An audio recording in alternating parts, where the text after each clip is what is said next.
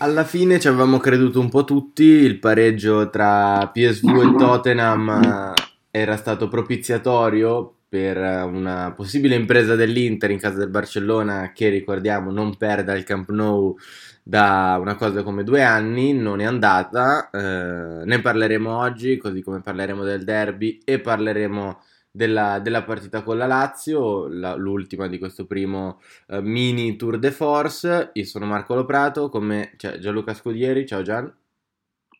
Ciao Marco, buongiorno a tutti, buongiorno a tutti.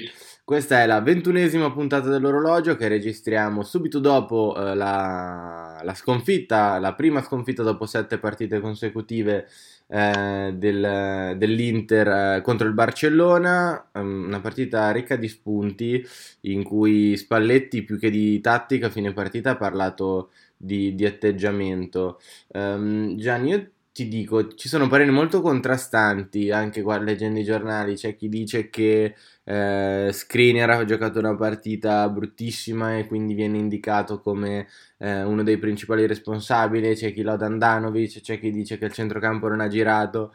Mettiamo un po' di ordine e partiamo da, da qual è secondo te il motivo principale per cui l'Inter non è riuscita a far punti al Camp Nou la paura e la desuetudine a giocare queste partite.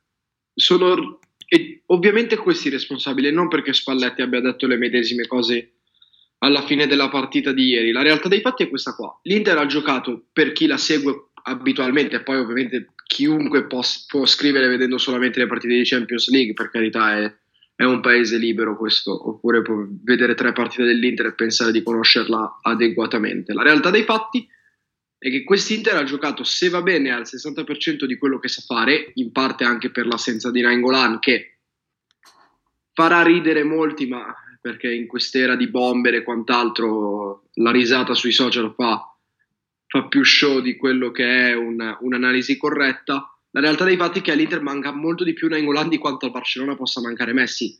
È, è, assurdo, lo so, però è la realtà dei fatti, perché Messi è il giocatore più forte del mondo, uno dei GOAT all time, appunto GOAT, e, mentre Nangolan però è un giocatore è il giocatore più funzionale di quest'Inter. È quello che cambia le sorti delle, delle partite nerazzurre. È questo è sì, più che altro... Barcellona può anche fare a meno di Messi qualche volta. Sì no più che altro scusami se ti ho interrotto però volevo dire che Messi il Barcellona ha modo di sostituirlo e numericamente in parte quali- qualitativamente. All'Inter, come si è visto, manca Nainggolan e viene a crollare tutta l'impalcatura sul, del 4-2-3-1 come movimenti, come eccetera, eccetera. Borca Valero un super giocatore, però si è visto che... Insomma... No, ma la differenza è sostanziale perché Nainggolan all'Inter non dà qualcosa in più, cioè mette proprio il rigore del, del, del, movimento, cioè Nangolan è il perno di tutti i movimenti offensivi e difensivi dell'Inter. Messi al Barcellona non, non dà una quadratura del gioco, Messi aggiunge quello che Leonardo aggiunge nelle, nelle sue opere, quello che Botticelli disegna all'interno, disegnava all'interno dei suoi quadri, è quel colpo d'autore in più. Nangolan invece è il proseguendo sui paragoni artistici, è il manovale all'interno della cupola del Brunelleschi, no? Lui lavora, è il manovale, senza il manovale magari ci metti dieci giorni in più se ne trovi uno non bravo come lui. Invece Messi è Brunelleschi perché lui ha avuto l'intuizione geniale, e questo è il, il paragone che va fatto. E, è tutto là, mancando una Ingolan viene a mancare, vengono a mancare i principi di gioco nell'Inter sì, ok? E poi se a questo si aggiunge la paura e l'ansia da prestazione e non so cos'altro, onestamente, sa va a dire che quello che si è visto ieri sera non è neanche. Probabil- è probabilmente è la, pe- no, vabbè, la peggiore Inter della stagione, no, però è un'edizione dell'Inter mh, negativa. Sì, ecco, sì. questo sicuramente. Sì, più che altro perché veramente nel primo tempo sembrava quasi una partita di pallanuoto, cioè il Barcellona che cingeva d'assedio e io non mi ricordo tre passaggi consecutivi dell'Inter, questo perché ehm, come diceva Spalletti non è tanto il problema in uscita dalla palla, poi ovviamente qua potremmo parlare, far polemica sul ma perché fai giocare Miranda e non dovrai se vuoi fare possesso palla al Camp Nou non siamo qui per far questo, eh, una riflessione va fatta su come eh, sono stati gestiti ehm, gli uomini eh, del, mm, sullo scarico, nel senso che eh, Candreva non è stato un desaparecido, si è eh, spinto molto in fase difensiva, ha fatto de- delle buone diagonali, ma in attacco cioè, giocava tipo Garrincia sulla linea del fallo laterale e la palla finiva sempre fuori.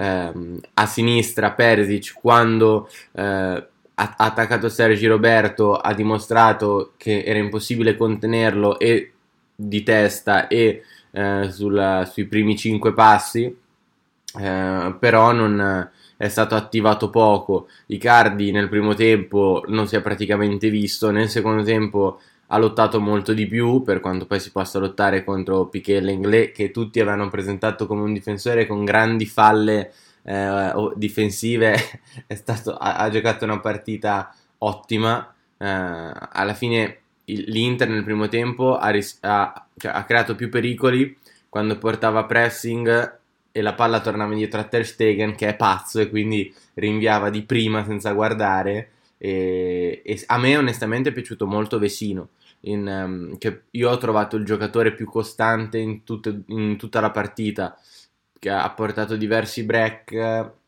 è l'unico che ha cercato di dare un po' di profondità uh, di profondità alla squadra. Poi ovvio eh, nell'occasione del gol di Rafinha è, è lui che diciamo dà il via all'azione andando uh, un po' morbido sul, sul tackle che, uh, che Rafinha vince ed è pochi secondi prima di quando apre per Suarez che poi gliela ridà in mezzo. Um, però io onestamente se dobbiamo vedere, cioè se, se, ti devo dire chi mi è piaciuto di più, ti dico, ti dico Vesino. Io confermo questa tua sensazione, personalmente mi è piaciuto molto Vesino. Devo dire la verità, mh, mm, io credo che però il discorso sull'Inter sia un filino più mh, mm, articolato di quello che viene fatto in fase di, in fase di analisi oggi. Per esempio, io leggo giustamente elogi anche nei confronti di Andanovic che dal punto di vista delle parate è stato in questa Champions League inappuntabile, bisogna dirlo, siamo, sono uno fra i primi a a togliergli qualche merito quando posso, però non, in queste occasioni non si può. Ieri sera, in più di un'occasione, soprattutto nei primi, nei primi 45 minuti, ha, ha, mantenuto il risultato sul, sull'1-0, ecco, e anche nel secondo tempo, fino a quando ha potuto. Però la realtà dei fatti è che ci sono stati. No, allora, non, nell'Inter non c'è nessuno da 4, non c'è nessuno da 4, che è già un qualcosa di positivo tutto sommato, non c'è un'insufficienza grave. Chi, io voglio evitare di parlare chi dà insufficienze a Skriniar giusto perché è l'unica occasione in cui non fa una partita alla Beckenbauer e quindi poverini hanno, non hanno occasione per dargliene altro. Cioè, pazienza, cioè nel senso o Skriniar diventa Elastigirl oppure il primo gol non lo salva. Ehm, o Skriniar nella seconda occasione par- parte 10 secondi prima su un taglio di un terzino che viene dalla metà campo dopo aver bruciato praticamente con un passaggio tre uomini, oppure non, non può fare nient'altro. Quindi diciamo che dare 5 e qualsiasi tipo di voto al di sotto di esso a Skriniar, magari 5,5 lo posso concepire alla fine 5,5 non è un insufficiente, ma dare 5 a Skriniar per due robe del genere quando poi per il resto è stato praticamente anche il il primo playmaker della squadra e ha fatto anche delle incursioni degne del vecchio Lucio praticamente. Lasciano il tempo che trova, cioè eh, pazienza, nel senso è, sono valutazioni di evidentemente persone che n- non vedevano l'ora che Skriniar facesse una partita del genere. non ho altre motivazioni perché ho visto, ho visto premetto, premetto, io le valutazioni cioè, è brutto da dire, ma le faccio per lavoro. Quindi si parla proprio di, di concetti oggettivi. Per, per, i due errori di Skriniar ci sono, che pesano, perché che poi errori, per le due imprecisioni di Skriniar ci sono almeno, almeno contate 6-7 note positive della sua partita che farebbero tendere il voto al 6. ma pure che 5,5, ma non possiamo dare al di sotto del 5,5 allo screener visto ieri. Comunque, ma andiamo al di là da questo. No, ma poi, me, ma poi scusami, già, il discorso è che ehm, siamo in un'epoca storica in cui nel calcio è difficile dare, a meno di errori ma- macroscopici, l'errore a un giocatore, perché altrimenti ma eh. poi errore di cosa? Scusami. Ora, no, no, ma infatti, so ma... che volevamo tenere la, la, la, puntata nel breve tempo, però questa cosa un po' mi, mi, mi urta e mi, e mi tocca su, da vicino. Ma l'errore su, sul primo gol, onestamente, qua, quale potrebbe essere? Che Suarez dà una palla tagliata che se neanche ti porti la, la gamba all'altezza del, del ventre riesci a, No, riesce beh. ad intercettarla. Non capisco quale possa essere l'errore, che non ha tenuto Rafinha che arrivava sparato, che la linea era troppo bassa, cioè non capisco, non capisco. Ieri Skriniar e Miranda nei primi 25 minuti hanno fatto un lavoro che ovviamente nessuno noterà, perché non, non, vende, non vende pagine di giornali evidentemente questa cosa, ma se andate a rivedere la partita e noi si spera magari lo, lo rifaremo nei prossimi giorni, Skriniar e Miranda al primo passaggio indietro lento del Barcellona, non quello di manovra, quello dove si cerca di aprire maggiormente la scatola, portano la linea della difesa dell'Inter su di 10 metri ogni volta. Su di 10 metri ogni volta. E questo vuol dire che è una, pre- una preparazione, un'attenzione alla partita incommiabile dei due. Poi certo, se, se su palla persa, su una palla persa, eh, Rafinha si trova nella tre quarti dell'Inter, è normale che rinculino però poi lì è Suarez che fa quel passaggio lì per chiudere il triangolo con Rafinha. Non è che è Miranda che sbaglia alla Samoa davanti nella propria area rimettendo il pallone sui piedi di Rafinha. Cioè, lì è una roba che bisogna prendere semplicemente Suarez e dirgli bravo, cadi un po' troppo, però sei troppo bravo. Non, non ti nego che un po' mi è dispiaciuto non vedere un attaccante, cioè sapere che è un po' di tempo che un attaccante dell'Inter non fa questo tipo di passaggio qui, però a prescindere da questo, Beh, cioè, l'ha, l'ha, fatto, l'ha, fatto, Vessino non più tardi di tre giorni fa. Quindi è, è la, secondo me è proprio la stessa situazione. Adesso, al di là dell'errore di Musacchio, però se ci pensi è, pro- è esattamente la stessa situazione, ovvero un cross bellissimo. Uh, secondo me quello di Suarez un po' più cercato di quello di Vessino. Uh, Decisamente. Perché ha, cioè Suarez ha proprio tempo di vederla e di metterla là. Vessino ha lanciato la palla della speranza Entrambi i difensori guardano la palla, eh, Musacchio e, e, e Skriniar. In entrambi i casi il terzino è in ritardo perché sia D'Ambrosio sia Bate potrebbero guardare più l'uomo che la palla, cosa che invece non fa il difensore centrale come ha detto, come ha detto Spalletti, eh, però poi cioè, qua ci dimentichiamo sempre che c'è anche una controparte, c'è una squadra avversaria e a volte semplicemente possono essere più bravi senza per forza avere... Beh, ma l'azione messa in atto dal Barcellona per il primo gol, a parte il, il gioco rotto per iniziare l'azione, no? Però oggettivamente la palla, il triangolo Rafinha-Suarez-Rafinha è di una velocità e di un'esecuzione, di una precisione che raramente se ne no- vedono in, in, Italia e anche in Europa. Quindi non, no, ma n- non, mi, non, mi, soffermerei troppo su questo. Quindi eh, archiviata anche la polemica screener, che secondo anche perché poi c- c'è un uno contro uno contro Coutinho, mi pare, in cui se lo mangia vivo e più, in più di un'occasione comunque la, la difesa dell'Inter. A me continua a non far impazzire Miranda questa stagione, lo vedo un po' fuori da quella che è l'idea eh, di calcio di, di, Spalletti. Poi io contro Suarez l'ho visto soffrire parecchio, ha concesso un paio di punizioni al limite dell'area. Mi pare in entrambi. Gli è entrato sotto pelle Suarez. Sì. sì, sì, no, ma poi in generale, secondo me, poi, cioè, poi, comunque Suarez è anche più grosso di Miranda, forse in questi casi, però non grosso alla Tony, grosso proprio strutturato fisicamente. E e quindi secondo me soffre un po' questo tipo di attaccanti, non è reduce miglior, dalle sue migliori partite con la maglia dell'Inter, uh, vediamo come, come, si evolverà la situazione.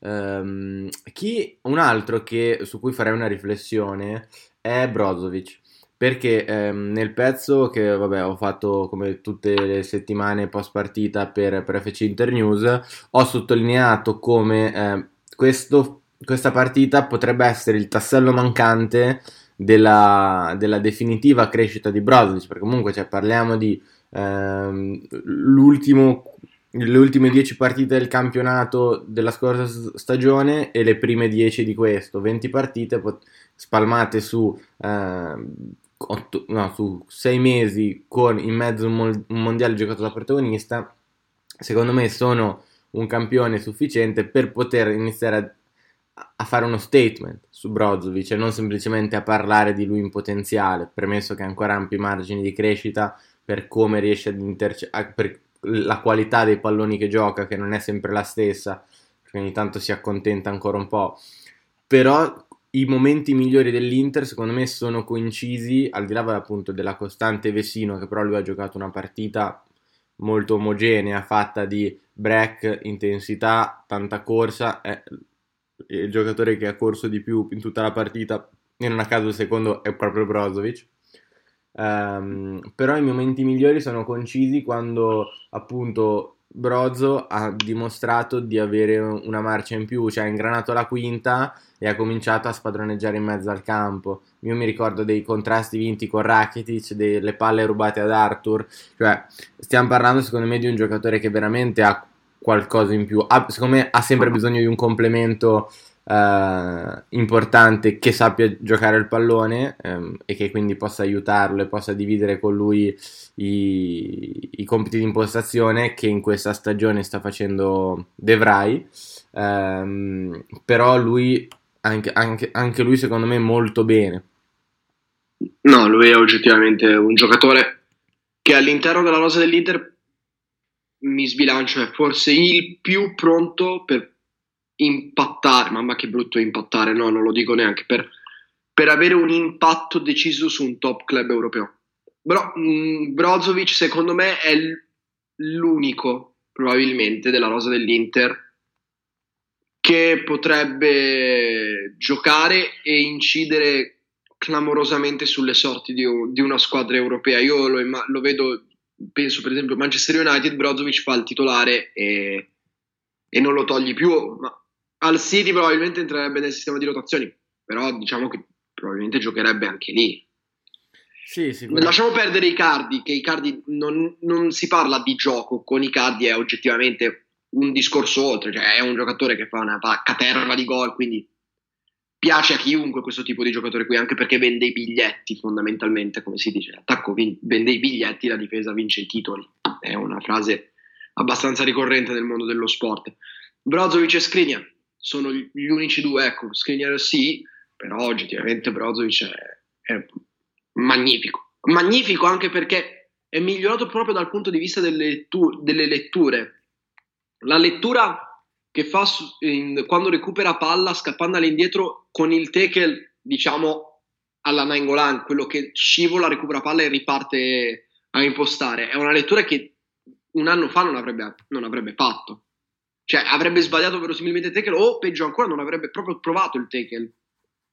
Chiaro, sì. la le- poi la lettura migliore di tutte sarà Sandir che è lo sdraiarsi e l'arenarsi dietro la barriera perché... Che tra l'altro sai da chi l'ha presa questa cosa? L'ha presa, io l'ho vista fare in, un, in una partita in Barcellona Athletic Bilbao, non so se l'avevamo raccontata la settimana scorsa, forse no perché eh, l'hanno fatta su una punizione di Messi e quindi ce la siamo dimenticata, cioè me la sono dimenticata, però l'avevo visto e avevo, avevo riso un sacco, e praticamente eh, perché il Barcellona batte molto spesso queste punizioni basse e mh, mm, appunto l'Atletico Bilbao nella partita eh, prima della pausa, quella che è finita 2 a 2 mi pare, una cosa del genere, ehm, prima della scorsa pausa, non di questa, eh, ha, ha, fatto la stessa cosa, cioè si è accovacciato dietro la barriera per non far passare il pallone. Che è una, che è una la tec- stessa giocata, fra l'altro, la provò all'Inter anche D'Ambrosio, però non così. Mi ricordo che D'Ambrosio in un'occasione allungò la gamba, ma non, forse non servì neanche in quell'occasione. Devo andare a, ric- a recuperare. Però D'Ambrosio fece una giocata simile, solo che proprio Brozovic si è sdraiato. Tra l'altro, lo dico qua e con tanto di essere smentito attraverso i nostri profili, so, il nostro profilo social, chiocciolina dell'orologio. Credo che non la tocchi neanche alla fine Brozovic. No, per... Cioè, secondo me la tocca Perisic con la punta del piede ed è il motivo per cui la palla sale e va in calcio d'angolo, perché Suarez la batte a schiacciare verso il terreno, la palla rimbalza davanti al piede di Perisic che con la punta la devia in, in calcio d'angolo. Credo che sia questa la dinamica, però è oggettivamente splendida la narrativa di Brozovic che si sdraia dietro la barriera e che nella foto sembra quasi sorreggere essa, che chi se ne frega se la deviata Perisic o Brozovic, cioè, una cosa magnifica. Come direbbe Woody Allen, perché rovinare una bella storia con la verità? Io penso l'abbia deviata, deviata il piede di Skriniar, però boh, vabbè, vediamo. Non... Sì, comunque non l'ha presa, cioè dalla, dalla traiettoria della palla l'ultimo che possa averla presa secondo me è Brozovic, però vabbè. Però vabbè, appunto, è, è, bellissimo, è bellissimo ricordarcelo, ricordarselo così con questa istantanea. Eh, io ti volevo proporre in conclusione della partita col Barcellona, perché poi non possiamo neanche parlarne per tutta la vita, anche perché tra due settimane si gioca il ritorno e verosimilmente l'Inter dovrebbe avere Nangolan e il Barcellona dovrebbe ancora avere fuori Messi. Eh, Volevo fare un giochino anche in vista della partita con la Lazio, poi parlando eh, in inframezzo del derby vinto col Milan, di quelli che secondo me sono gli uomini insostituibili di questa squadra. Per me sono sei in questo momento. Uh, Skriniar, De Vrij, e fin qua eh, dici grazie al cazzo, Brozovic e Vesino, e anche qui un, un bel improprio, Nainggolan... Cap- Capitano Ovvio si è svegliato bene stamattina. No, eh? ma, ma, perché poi voglio arrivare all'ultimo. Nainggolan, e anche qui ci siamo. E secondo me squa- un giocatore da cui l'Inter in questo momento non può prescindere è Politano. Uh, non metti i cardi fra gli insostituibili. Qua parte proprio il rant de- da, quando pubblichiamo la puntata crollano i follower praticamente, lo sai? No, ma allora io sono uno dei primi, cioè io penso di essere il primo e unico costante amante di Cardi da quando, era, da, da quando è arrivato alla Sampdoria. Eh, non ho mai nascosto quanto mi piace, infatti se vai a ribeccare un nostro vecchio articolo che abbiamo scritto per, per Barnaca abbiamo proprio una discussione di questo tipo, tu che cerchi di trovare eh, dei punti in cui Cardi può migliorare, io dico, boh, anche così secondo me è fortissimo questo perché eh, lo ritengo veramente uno degli attaccanti più forti eh, in circolazione. Però per come è strutturata in questo momento l'Inter, eh, secondo me Politano ha un peso specifico enorme nell'economia del gioco. Sto parlando di gioco, non di... Eh, no, no, no, ho capito benissimo, la mia era una battuta ovviamente, però io sono d'accordo con te. Cioè, nel senso, per farti una cazzata, eh, che, che, poi è un ragionamento che lascia il tempo che trova, però eh, parlando di expected goals penso sia più importante avere Politano di Cardi, perché Icardi non ha bisogno di eh, avere una media expected goals als, alta per, per, segnare, Icardi segna e basta e se ne fotte di tutti questi schiribizi, però per il gioco che vuole dare Spalletti, per l'imprevedibilità Imprevi- imprevedibilità, ce l'ho fatta, eh, sono le 9 di mattina per tutti, ehm, che, che, vuole dare Spalletti alla manovra, alternando i tipi di, di esterni a disposizione, eh, che non possono più essere evidentemente Candreva e Perisic per tutta la partita, eh, e secondo me neanche per molte partite. Eh, Politano, e si è visto ieri, eh, che quando entra, o in generale quando c'è lui, l'Inter ha una frizzantezza della manovra, un modo migliore di creare superiorità numerica che Candreva...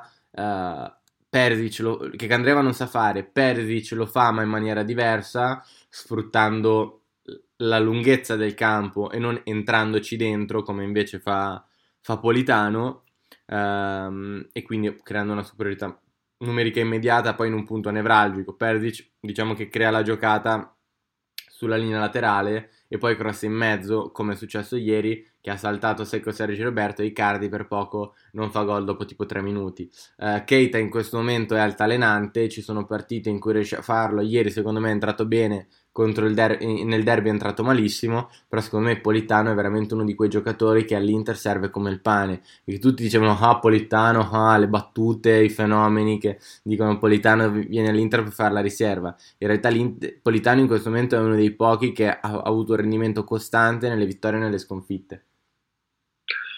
No, ovviamente il, il rendimento di Politano è secondo me al di sopra delle aspettative, lo ammetto. Io ritenevo che venisse a fare la riserva, magari non proprio di Candreva, perché con la presenza di Candreva sapevo benissimo, immaginavo benissimo che sarebbe potuto andare in ballottaggio continuo e poi lui sta vincendo il ballottaggio. Però pensavo che magari sarebbe arrivato qualcun altro e lui avrebbe potuto fare la riserva. Però a prescindere da questo, io credo che sì, lui dia qualcosa in più alla manovra, ma proprio perché non, non dal punto di vista offensivo solamente, ma dal punto di vista dell'aiuto alla manovra stessa.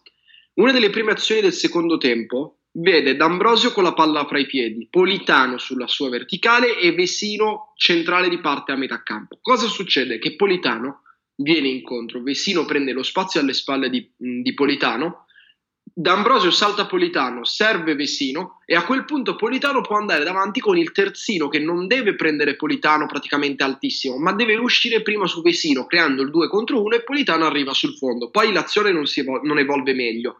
Ma questo è quello che è mancato nel primo tempo, perché quando si parla di paura e di mancanza di coraggio, bisogna qualificarla.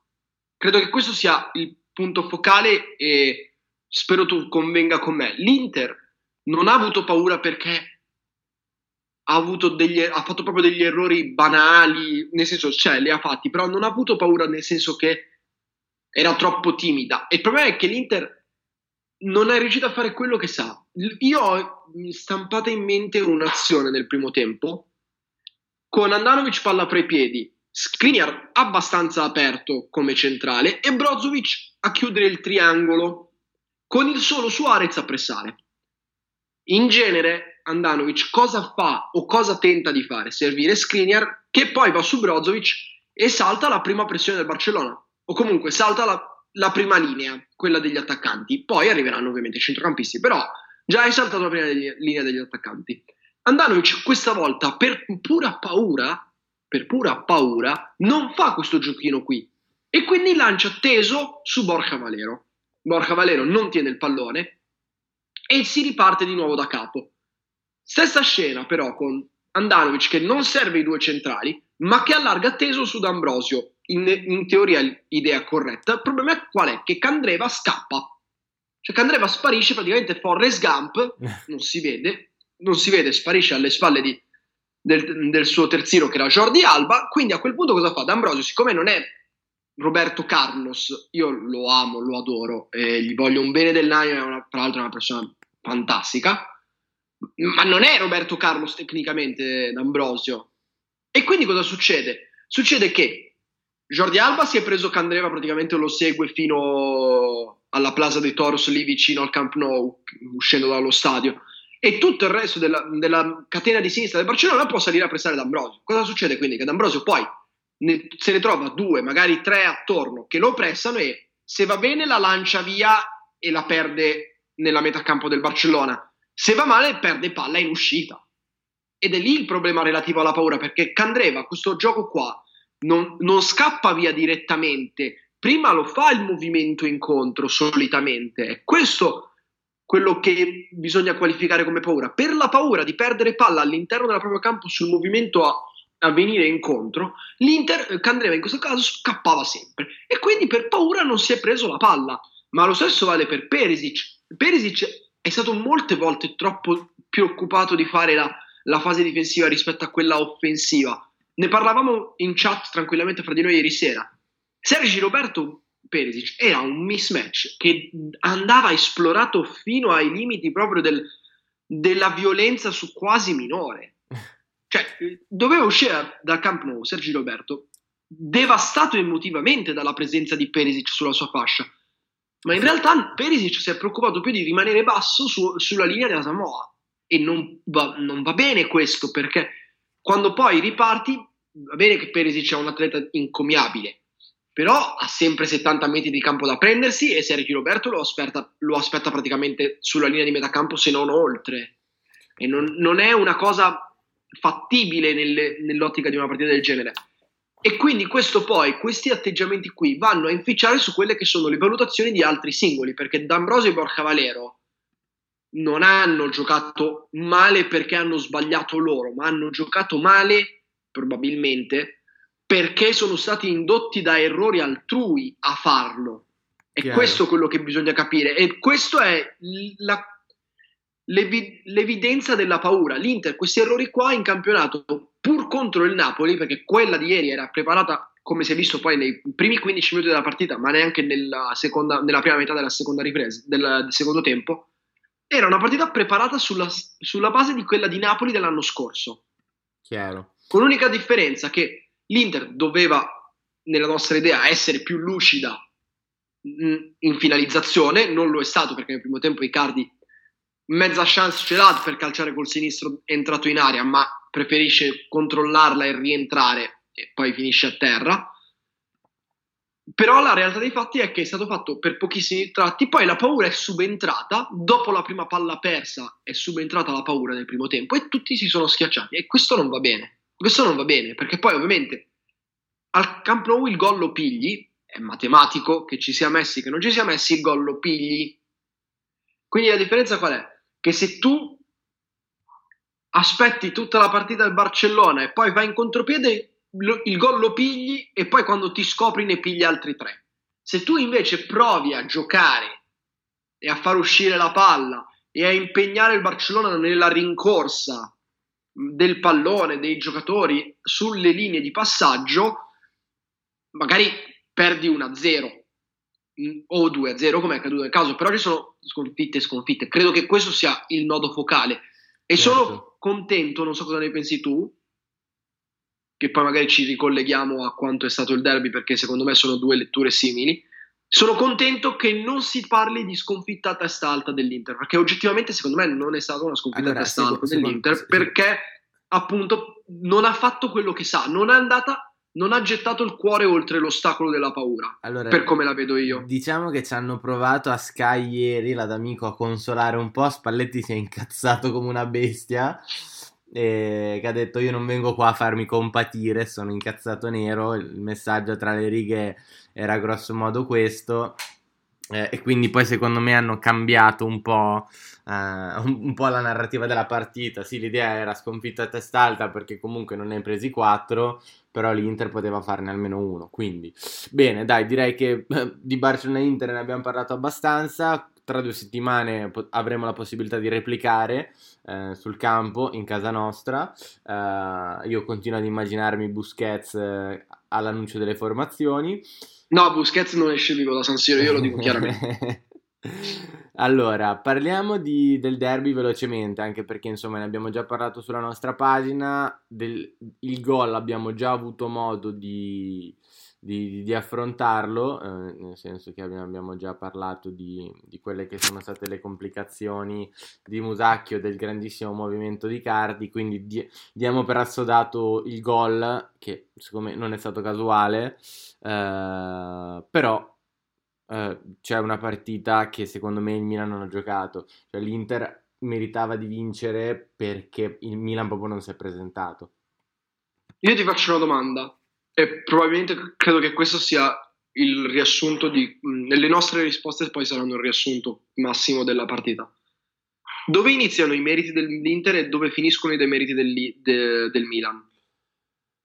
Secondo me è il solito discorso legato a... cioè, per me Barcellona-Inter e Inter-Milan sono due partite che possono essere viste a specchio, perché l'Inter non è che cioè, l'Inter non fa giocare bene il Milan perché porta dal primo minuto, dai, dai primi, dal, dal, secondo 32, la partita sul livello di intensità, di fisicità che vuole Spalletti ed estranea completamente il Milan dal suo modo di, di impostare basso, eh, dal suo modo di arrivare con calma sul pallone, perché il Milan praticamente ha giocato per isolamenti, cioè la palla sulla pressione organizzata dell'Inter circolava da sinistra a destra, si fermava da un terzino, che lanciava lungo. Cioè sembrava quasi che provassero a guadagnare yard più che a provare passaggi. È stata veramente una, una partita difficile. Io non mi ricordo un'azione manovrata, appunto, che non arrivi da fallo laterale del, eh, del Milan. Tra l'altro, ascoltando anche altri podcast, come per esempio Vox to, Vox to Box, non so se anche tu hai sentito, però i tifosi del Milan raccontavano proprio di questo, cioè... Eh... Oltre che essersi dedicato a partite di Tetris dopo il derby. sì, no, però in generale parlavamo proprio di questo, cioè che il Milan non ha giocato, non, veramente io non mi ricordo un tiro in porta pericoloso del Milan e sì che le azioni ci sono state, perché comunque il, il Milan, ha, cioè l'Inter ha, perso diversi palloni, Asamoah ha perso uno, De Vrij ne ha perso un altro, eh, anche in momenti diversi della partita, però proprio non, non, ha giocato. Quindi io dico 70% Inter, 30% Milan di demeriti, però in quel 30% vedo uh, tante colpe di, di, Gattuso che evidentemente non l'ha preparata Uh, cioè non ha preparato un piano partita adeguato perché il piano partita del Milan al settantesimo della ripresa quando l'Inter era stanca e si stava allungando era fare possesso palla, allargare la squadra e puntare allo 0-0 concordo, concordo, concordo in pieno. Io credo che chi giudichi il Milan sulla base di questa partita un po' è in errore. Secondo me il Milan rimane una squadra che gioca molto bene però secondo me è stata al, a sua volta vittima della paura. Non so perché, onestamente, perché io credo che il Milan possa giocarsela alla pari contro l'Inter, però ha avuto paura soprattutto nel secondo tempo. Il primo tempo è arrivata anche alla conclusione all'inizio, fino alla metà del primo tempo. Non è che avesse concesso chissà che cosa all'Inter, soprattutto era arrivata al tiro prima del decimo minuto, se non ricordo male, con che sì da dentro l'area, posizione anche abbastanza favorevole. Però mh, mm, poi dopodiché è come se fosse subentrata, ma non credo che sia più la, una richiesta di Gattuso, ma proprio una paura da parte del, della zona arretrata del Milan stesso, quindi dal centrocampo in giù. Fosse arrivata la paura di perdere un altro derby nel secondo tempo. E quindi col passare dei minuti si sono arretrati. E questo poi. Cioè, di base la, l'idea di Gattuso di di difendere meglio perché il Milan concede troppi gol c'era ed è anche corretta perché la, lo, lo, vediamo continuamente il Milan non mi ricordo nel, nel, dettaglio la statistica però sono almeno una decina, quindicina di partite che piglia gol di continuo. Questo campionato ha preso almeno un gol a partita tutte le partite. L'unica partita della stagione in cui non ha preso gol vado a memoria è, que- è quella con, in Lussemburgo. Sì, madonna.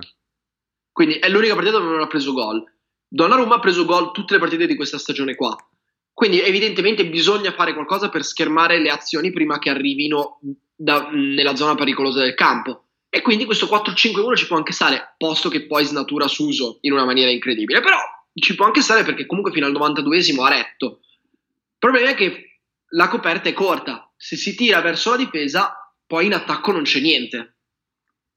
Quindi secondo me bisogna, Gattuso deve, deve lavorare su su quelli che poi sono i meccanismi di, in queste partite qua per non, non escludere completamente Suso dal gioco. Ma questi sono problemi suoi. La realtà dei fatti, però, secondo me è che il Milan ha avuto molta paura e l'Inter ha, fatto la parte del Barcellona in quella partita lì, cioè proprio dal punto di vista del, del, del, dei ruoli della PS teatrale, non del, gioco che. Eh, e quindi ha aggredito l'avversario e praticamente l'ha, l'ha messo alle corde. Poi avrebbe meritato di segnare prima, però eh, la realtà è che comunque il gol è arrivato un, in una situazione che il Milan era l'ultima situazione che poteva pensare, perché il Milan mai pensava di prendere gol, tra virgolette, in contropiede. Era preparato per non prendere gol in contropiede il Milan con, nel derby, e per assurdo ha preso gol nel derby, eh, nel, gol nel derby in contropiede, che è una cosa che secondo me ha fatto parecchio incazzare Gattuso alla fine della partita. Comunque credo che siano non 70-30, forse 65-35 i meriti, 65 i meriti dell'Inter e 35 i demeriti del Milan all'interno del risultato, perché secondo me questa partita qua, se il Milan non avesse avuto così tanta paura, specialmente nel secondo tempo, probabilmente sarebbe finita 0-0, magari l'avrebbero vinta loro, o magari l'avremmo vinta noi, non... però era, sarebbe stata più aperta di quello che è sembrato, secondo tempo male il Milan, veramente molto male. Sì, cioè io, io non mi ricordo un, veramente un pericolo del Milan, cioè sai quando, non lo so, c'era, c'era, la convinzione che si potesse portare a casa e nei derby non ce l'hai mai questa, questa convinzione a parte in qualche momento illuminato della storia nerazzurra. Secondo me poi il derby è stato molto interessante perché è stata forse la prima volta in cui si è visto chiaramente, se ne sono accorti tutti, eh, di quelli che sono gli aggiustamenti tattici molto semplici eh, che ha fatto Spalletti rispetto ad inizio campionato, cioè magari si impostava con la difesa a 3,5 mentre invece adesso chiede di lavorare eh, molto di più col centrocampo, quindi anziché far ruotare la difesa, fa ruotare il centrocampo nella figura di Vesino che quando si difende, come ha detto ieri, fa da mediano, quando si attacca è fondamentalmente una mezzala che si sgancia e parte ed è uno degli uomini più, più alti, però sa, sa, gestire queste due fasi. Uh, quindi sono sicurissimo che poi beh, adesso uh, si vede che sto scrivendo di lui in questi giorni perché mi sono molto concentrato su, sulle sue partite però anche qui secondo me Vessino è un altro di quegli uomini che, che, è cresciuto in maniera... Cioè forse io adesso ne parlo così bene perché non mi aspettavo una sua crescita così importante in, in, un tempo così breve rispetto all'anno scorso, che ci ha messo un anno fondamentalmente per uscire, perché poi alla fine nella prima parte di campionato era in campo ma non, non spiccava, adesso invece secondo me ha un, un altro tipo di, di caratura. Uh, e, e, e, questo fa sì che tutta l'Inter giochi con, con più attenzione, che Icardi non si senta meno solo uh, e che quindi tutta, tutta, la squadra, tutta la squadra giri meglio. Tra l'altro ricordiamo che Pessino è un 91, quindi è più o meno nel prime della sua carriera e credo che abbia ancora una margine di miglioramento considerato che l'anno scorso comunque ha avuto dei problemi dopo una buona prima parte culminata nel derby dove derby d'andata dove spaccò la partita praticamente sì.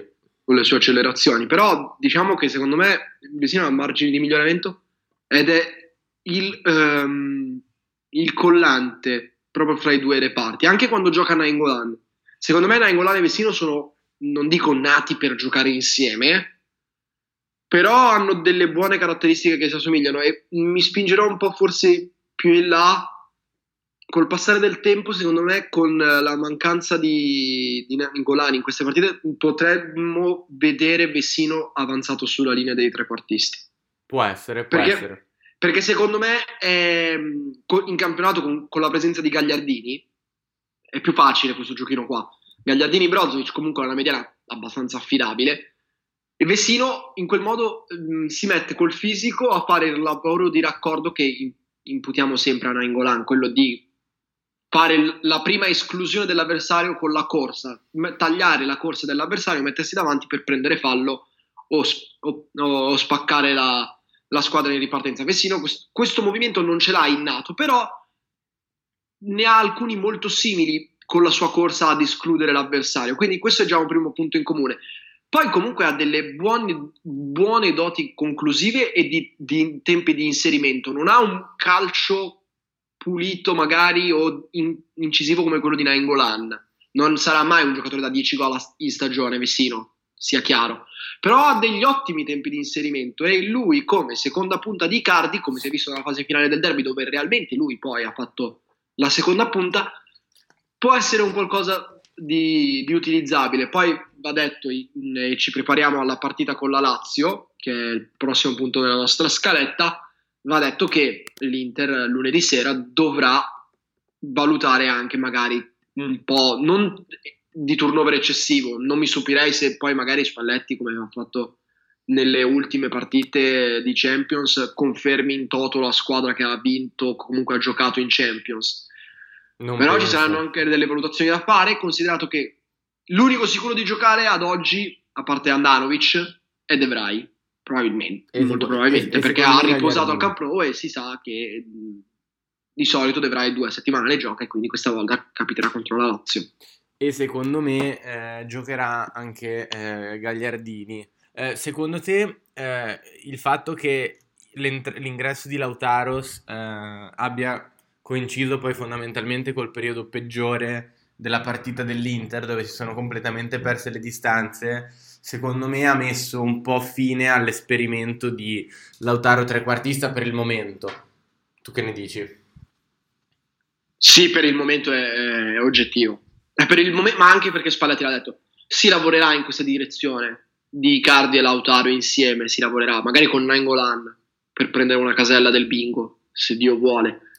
E ancora ho l'ansia che non ne abbiamo presa neanche una, ma era facilmente ipotizzabile. Ma le nostre sono, sono tutti long shot. Eh, sì, sì, però sai, pigliarne una il più presto possibile magari evita la paura dello zero. Comunque, tornando a noi, ma è, l'ha detto Spalletti, non si possono fare determinati esperimenti in questa fase della stagione. Lautaro e Icardi possono giocare insieme, però bisogna aspettare. Anche perché comunque diciamo che eh, c'è una qual certa desuetudine di Icardi nel giocare con una seconda punta di fianco e Lautaro non è un trequartista. Infatti. Lautaro deve giocare in linea con Icardi, ognuno poi fa i due movimenti, però in questa fase storica Icardi ha un po' di desuetudine a giocare con un altro uomo in linea ris- per tutta la partita rispetto a quanto non faccia per esempio Vesino Nengola, anche sì allineano con lui in determinati frangenti di gioco. Ieri era un 4-4-2 alla fine della partita e quindi non lo so, però valutiamo, valutiamo questo. Sicuramente non vedremo Lautaro e Icardi insieme titolari all'Olimpico, questo proprio è, è certo. Assolutamente sì, anche perché tra l'altro poi secondo me, come faceva notare Dani, eh, Lautaro ha pure sbagliato gli scarpini perché continuava a scivolare. Sì. Eh, Ma credo che questo te lo posso, provo a spiegartelo in questo, in questo modo. Purtroppo, purtroppo, ehm, al Camp nell'intervallo innaffiano solamente una metà campo, che è quella dove, se non, eh, se non ricordo male, è quella dove va ad attaccare il Barcellona. Se, no, contrario, forse quella dove, sì, quella dove, quella dove va ad attaccare l'avversario del Barcellona. Quindi probabilmente Lautaro ha fatto il riscaldamento su un campo non impregnato di quell'acqua e quindi ha scelto determinati scarpini. In realtà dei fatti poi si è trovato un campo più scivoloso di quanto in realtà non fosse. Prima o poi qualcuno, qualcuno glielo chiederà. Eh, per quanto riguarda la Lazio, invece, eh, in breve, visto che poi della Lazio abbiamo parlato non più tardi di due settimane fa, poi la Lazio ha vinto ancora una volta verso la fine della partita senza subire gol contro il Parma che è una delle squadre sorpresa di questo inizio di stagione e l'Inter lo sa bene. Um, come pensi possa essere la partita dell'Olimpico? Fermo restando che dovrebbe essere, cioè che magari probabilmente la serie la vivranno come la rivincita sulla eh, partita um, del, del, maggio scorso, quella che costò poi la Champions a, alla squadra di Inzaghi. Credo che sia una Lazio diversa, profondamente diversa da quella del 20 maggio scorso. È una Lazio che sto andando a memoria, però prende veramente, come dicevamo due settimane fa, prende veramente pochi gol rispetto agli standard. In campionato credo sia la seconda partita consecutiva, e questo sono sicuro, che, in cui non prende gol, perché con la Fiorentina non ne ha presi e col Parma, giustamente, come ricordavi tu, non ne ha presi. Esatto. Che è una, un'inversione di tendenza clamorosa rispetto all'anno scorso. Però è anche la seconda partita in cui la Lazio non fa più di, go- di un gol, che è un, un'altrettanta inversione di tendenza rispetto all'anno scorso. La Lazio ha dei problemi a livello di gestione della rosa. Probabilmente Simone Inzaghi non è così abituato ad avere così tanti uomini di valore all'interno della propria rosa e non riesce a farli girare né a farli rendere come vorrebbe. Penso chiaramente a Luis Alberto, Luis Alberto è un po', un po' l'esempio di quello che sta succedendo alla Lazio. Un giocatore che l'anno scorso era determinante, segnatevi il gol contro l'Inter, eh, vi lo sto dicendo, così poi non venite a dire ah ce l'hai buffato, no, io vi dico metteteci dei soldi, poi sta a voi. Luis Alberto è stato determinante, però in questa prima parte di stagione sta avendo veramente tante difficoltà e quindi al, Inzaghi non riesce a capire quando schierarlo, quando non schierarlo e più delle volte sbaglia anche a tenerlo fuori o a inserirlo all'interno della partita. E questo è un problema reale per la Lazio che comunque mh, difetta ancora dell'assenza di sta ancora ragionando sull'assenza di De dal punto di vista dell'impostazione della manovra. E a centrocampo deve registrare qualcosa perché sebbene non siano cambiati gli interpreti c'è l'amalgama da centrocampo in su la Lazio ancora fatica a trovarla. Per come l'ho vista io anche in Europa League e nelle ultime giornate di campionato. È una squadra che sembra tra virgolette più quadrata di quello che non era l'anno scorso. Quadrata in senso più, più solida però veramente mh, ci sono delle cose che lasciano de- delle preoccupazioni anche perché mh, sentivo colleghi romani nelle radio in giro per l'Italia parlare chiaramente di Correa titolare contro il Parma, salvo poi, ricordami se sbaglio, vedere Luis Alberto titolare. Quindi proprio c'è, da quasi l'idea, non potrebbe anche tranquillamente trattarsi di, eh, eh, trattarsi di pretattica in quel caso. Però magari si può anche parlare forse di un po' di confusione da parte di Inzaghi nella gestione della squadra. Tu che dici? Sì, alla fine ha giocato Luis Alberto, te lo confermo, al posto di Correa, che poi comunque è entrato e ha, e ha segnato al 94esimo.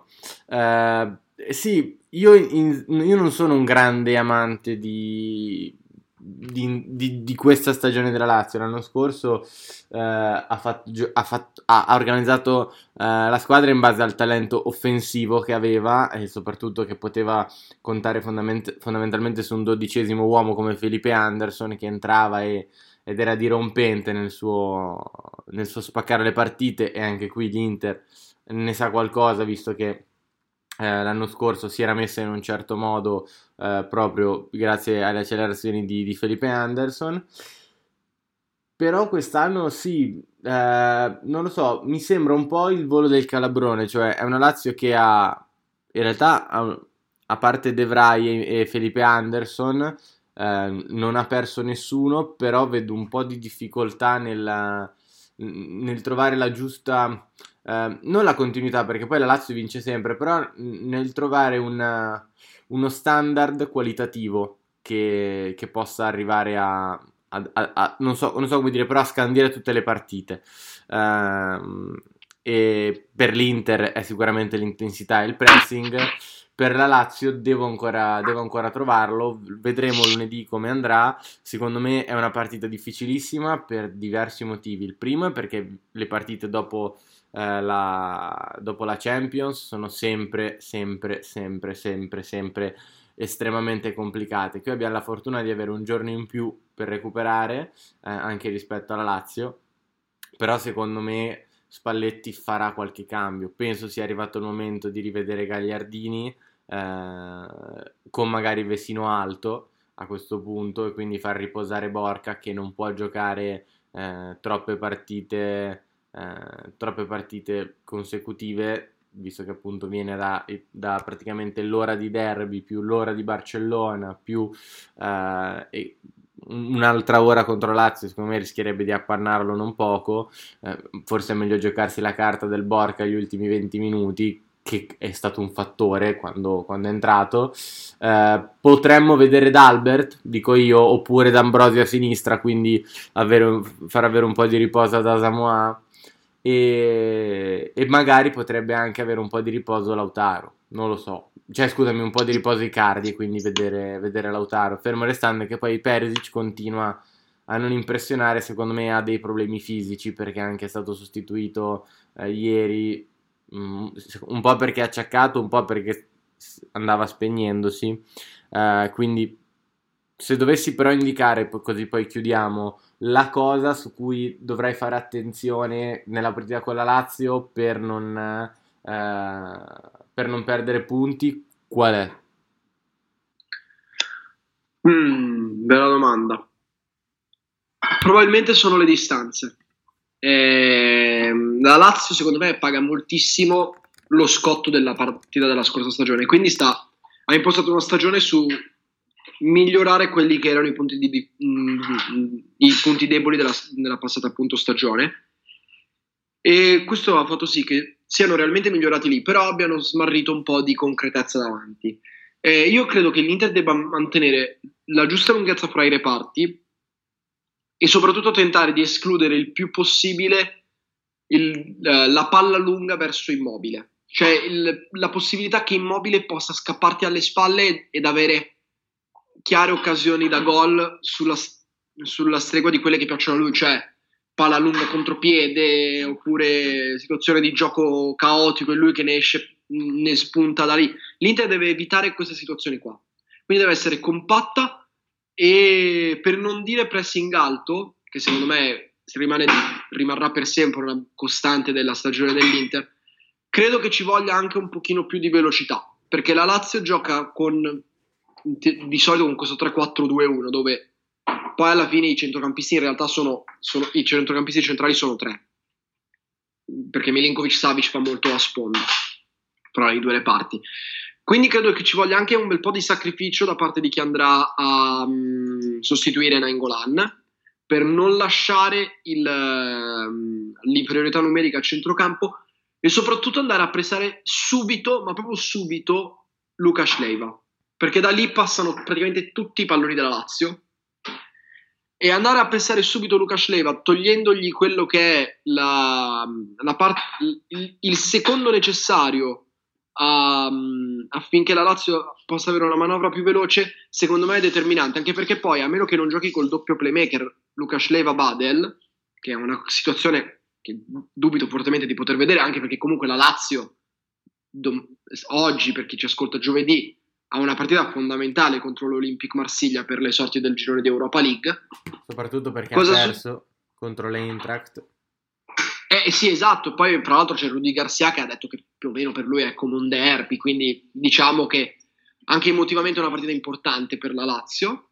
Dic- però, a meno che appunto di una situazione di Luca Schleiva Badel, Parolo non sa fare quel lavoro di appunto impostazione e quindi avere una pressione subito, immediata su Leiva affinché la, la Lazio non riesca a girarsi e ripartire velocemente facendo sponda su Milinkovic è fondamentale. Un conto è se il lancio per Milinkovic arriva dai piedi di Luca Leva, un conto è se parte 10 metri più indietro da, da Acerbi, la linea dell'Inter può salire tantissimo e fargli fare la sponda sia a Milinkovic perché di testa Sergei le prende tutte lui, ma invece di fargliela fare sulla tre quarti offensiva gliela si fa fare più vicina linea di metà campo e questo cambia un po' le dinamiche di gioco per come la vedo io. Sì, anche secondo me le transizioni difensive saranno fondamentali perché la Lazio sviluppa l'azione velocemente, subito, eh, mentre invece se, se, se, devi, se, si deve organizzare fa un po' più di fatica, soprattutto perché appunto, soprattutto perché appunto oggi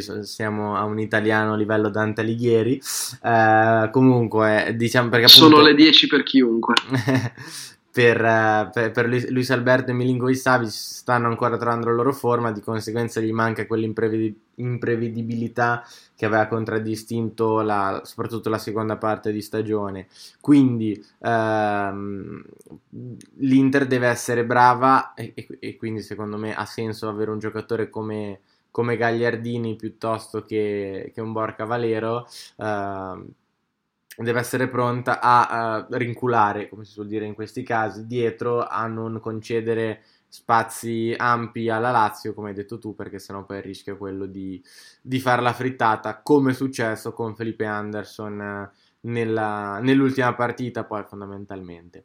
Bene Gianni, io direi che siamo arrivati al termine anche di questa puntata, eh, agrodolce, perché abbiamo parlato della vittoria del derby, ma al tempo stesso della prima sconfitta in Champions League eh, dell'Inter di questa stagione ampiamente preventivata e che non cambia di molto le sorti del girone, soprattutto perché Tottenham e PSV, lo ripetiamo, hanno pareggiato. Ci sentiamo settimana prossima per parlare della, della partita con la Lazio e poi per prepararci alle partite contro il Genoa e contro poi il Barcellona, giusto? Giustissimo. Perfetto, allora grazie a tutti come al solito per aver ascoltato la ventunesima puntata dell'orologio.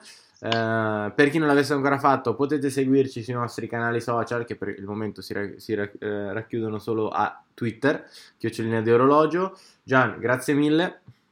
Grazie mille a te Marco e grazie mille a chi ci ascolta e a tutti quelli che hanno interagito con noi in settimana. Siete stati davvero numerosi e noi abbiamo provato il più delle volte a rispondervi a tutti quanti perché ci piace sapere anche il vostro punto di vista su quello che vediamo noi in campo e che magari alle volte ci perdiamo. Alla prossima! Buona settimana. Alla prossima.